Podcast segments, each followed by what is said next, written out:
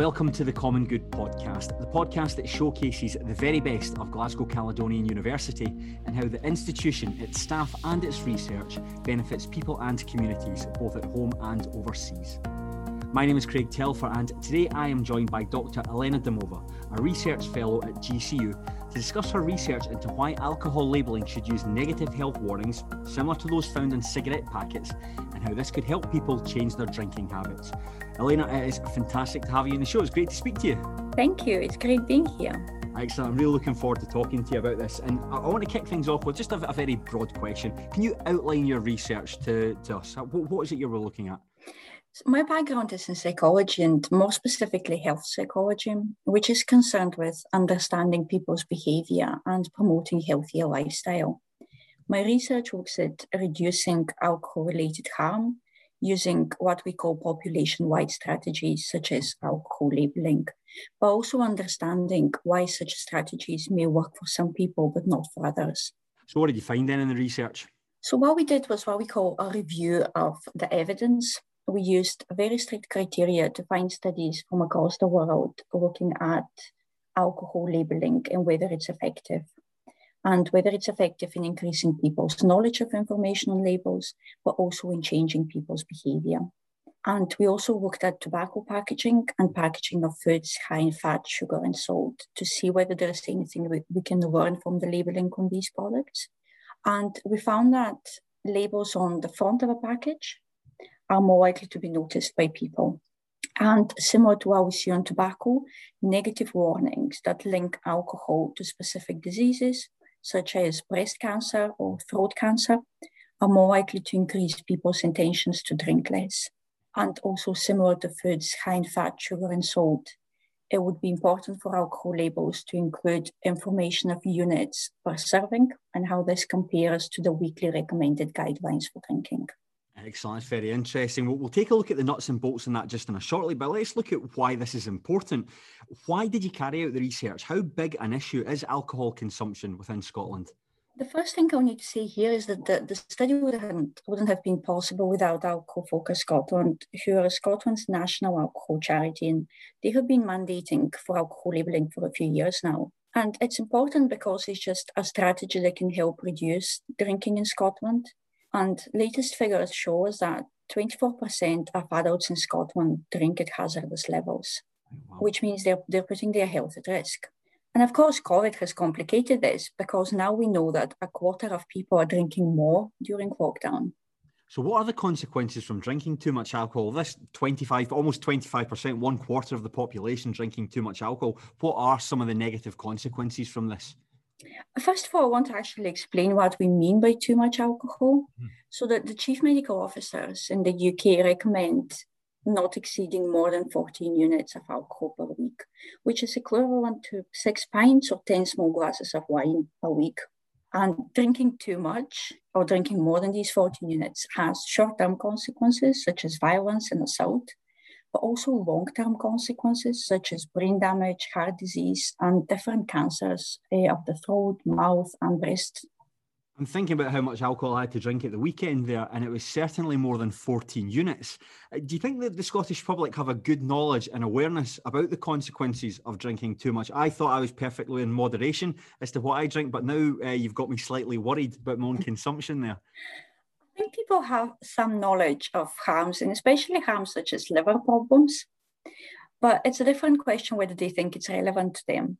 And I think this is complicated by the fact that there are so many harms people are not necessarily aware of, which are things like the different types of cancer. Alcohol is linked to at least seven types of cancer, including mouth, throat cancer, and breast cancer.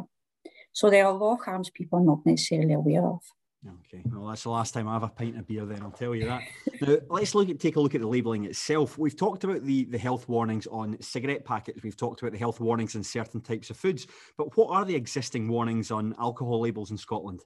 So in Scotland, under the under the well, it's under the UK law. Food and non-alcoholic drinks um, need to have nutritional information, and tobacco needs to have negative health warnings. Alcohol requires neither what the government and our co-industry have is a voluntary agreement, whether the where the alcohol industry pledged to include information on alcohol labels on units, drinking guidelines, and also a pregnancy warning, drinking during pregnancy. Mm-hmm. But this hasn't been happening. And there have been several reviews of labels on alcoholic products over the years, and they were done by the Alcohol Health Alliance. And they have all shown that the alcohol industry is failing consumers. Mm.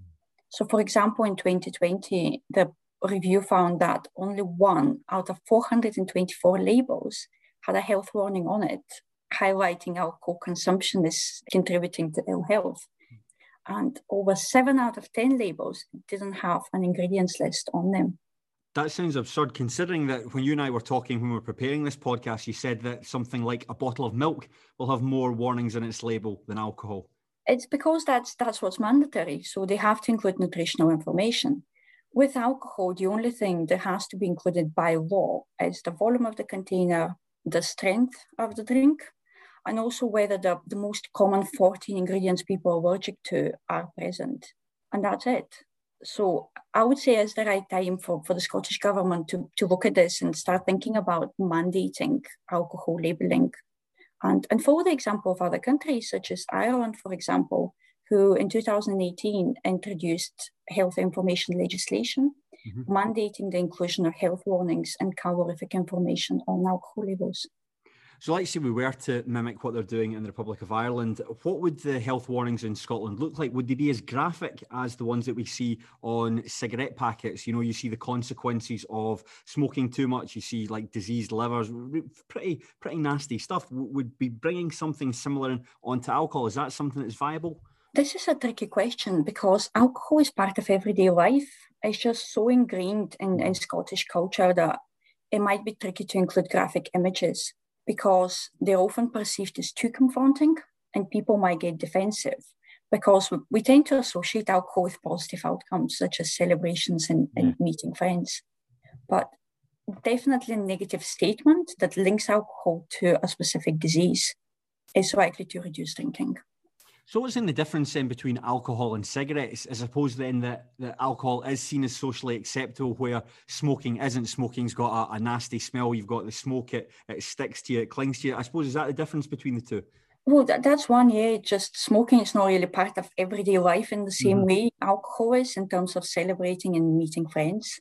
But we also need to remember there there have been different regulations in place for smoking for so long, such as banning smoking in public places. Mm-hmm and uh, tobacco being out of sight in shops, that all of these are starting to denormalize smoking yeah. in a way that it hasn't happened with alcohol. Although, you know, there are laws in Scotland about uh, alcohol, such as minimum unit pricing mm-hmm. and restricting the times when alcohol could be sold. So, if Scotland was to bring in these measures, how effective do you think they would be? Would they actually deter people from drinking more? So this is what our review found. There's, there's clear evidence that negative measures, as I said earlier, that, that link alcohol to specific diseases, they have been shown to reduce drinking. And they're really good examples, real world examples from Canada, for example, that are very recent and show that when labels are well designed, they do in fact reduce population level alcohol consumption. Let's talk about how you actually carried out the research. You were working alongside Danielle Mitchell from the University of Stirling. What was the process you both went through when you were putting this project together? So what happened was that the funder, Alcohol Focus Scotland, they they had this uh, call for researchers to, to do a study looking at alcohol labelling and also labelling on tobacco products and foods high in uh, fat, sugar and salt.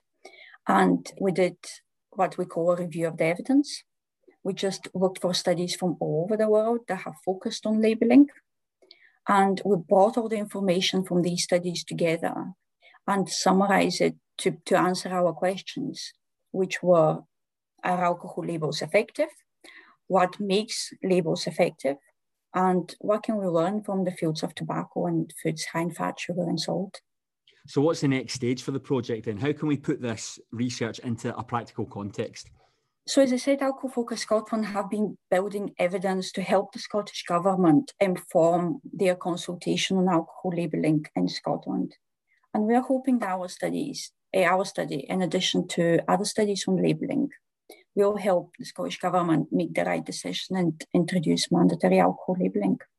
Now, Elena, tell me a bit about your background as an academic. Right at the start, you mentioned you're a health psychologist. So tell me about your journey to where you are at Glasgow Caledonian University. So I started after after finishing my master's in health psychology. I started working as a research assistant in the field of alcohol, and again, I was looking at reducing alcohol consumption in different groups. We're looking at women and how they drink with their friends and how the friendship groups contribute to that contributes to this We looked at trying to reduce drinking in, in men, and more specifically disadvantaged men, and also um, men who fall into the obese category. And then I did I did my PhD, which looked at how specific events in people's lives may may motivate them to change their behavior, such as drink less or be more healthy. And then that was um, in that finished in 2019, and that's when I joined GCU and basically continued developing my research in the field of alcohol. So, what are the next steps? Any other projects on the horizon? Uh, actually, have published several papers in, in July, all looking at drinking among different groups. And we've looked at um, drinking in the context of fatherhood and how young fathers may change their drinking and how we can support young fathers to change their drinking better. We also looked at drinking among people who identify as LGBTQ plus and what alcohol interventions are likely to help, and also how alcohol services can help people who identify as LGBTQ plus to not only approach services but also engage with them more. And I'm also involved in a study looking at the impact of minimum unit pricing on homeless and street drinkers. You mentioned, given how ingrained drinking is within Scottish culture, it sounds like your research is more evolution than revolution to borrow a phase uh, from I'm Alan Partridge. But it sounds like that the, the to, to, implement this research and, and change it, this is a, a, long process to achieve. It is a long process because um, a one size fits all approach might not suit everyone. We need to remember that different people drink for different reasons. And it's important to understand what strategies work for some people and don't work for others to be able to actually design effective strategies. And for example, when it comes to alcohol labeling, we know that young people respond better to short term risks of alcohol. So anything to do with short term such as drink driving or sexual assault, might be more effective in prompting young people to drink less. Well, Elena, it has been thoroughly brilliant to talk to you. Thank you very much for your time today. Thank you. It was great being here. I'd also like to thank everyone for tuning in to this episode, and I hope you can join us again soon when we will be in conversation with another member of staff from Glasgow Caledonian University to discuss all the great work that's going on at the institution. In the meantime, make sure you subscribe to this podcast so you never miss an episode. You'll find us on Apple Podcasts, Spotify, and pretty much everywhere else. Until the next time, I've been Craig Telfer, and this has been the Common Good Podcast.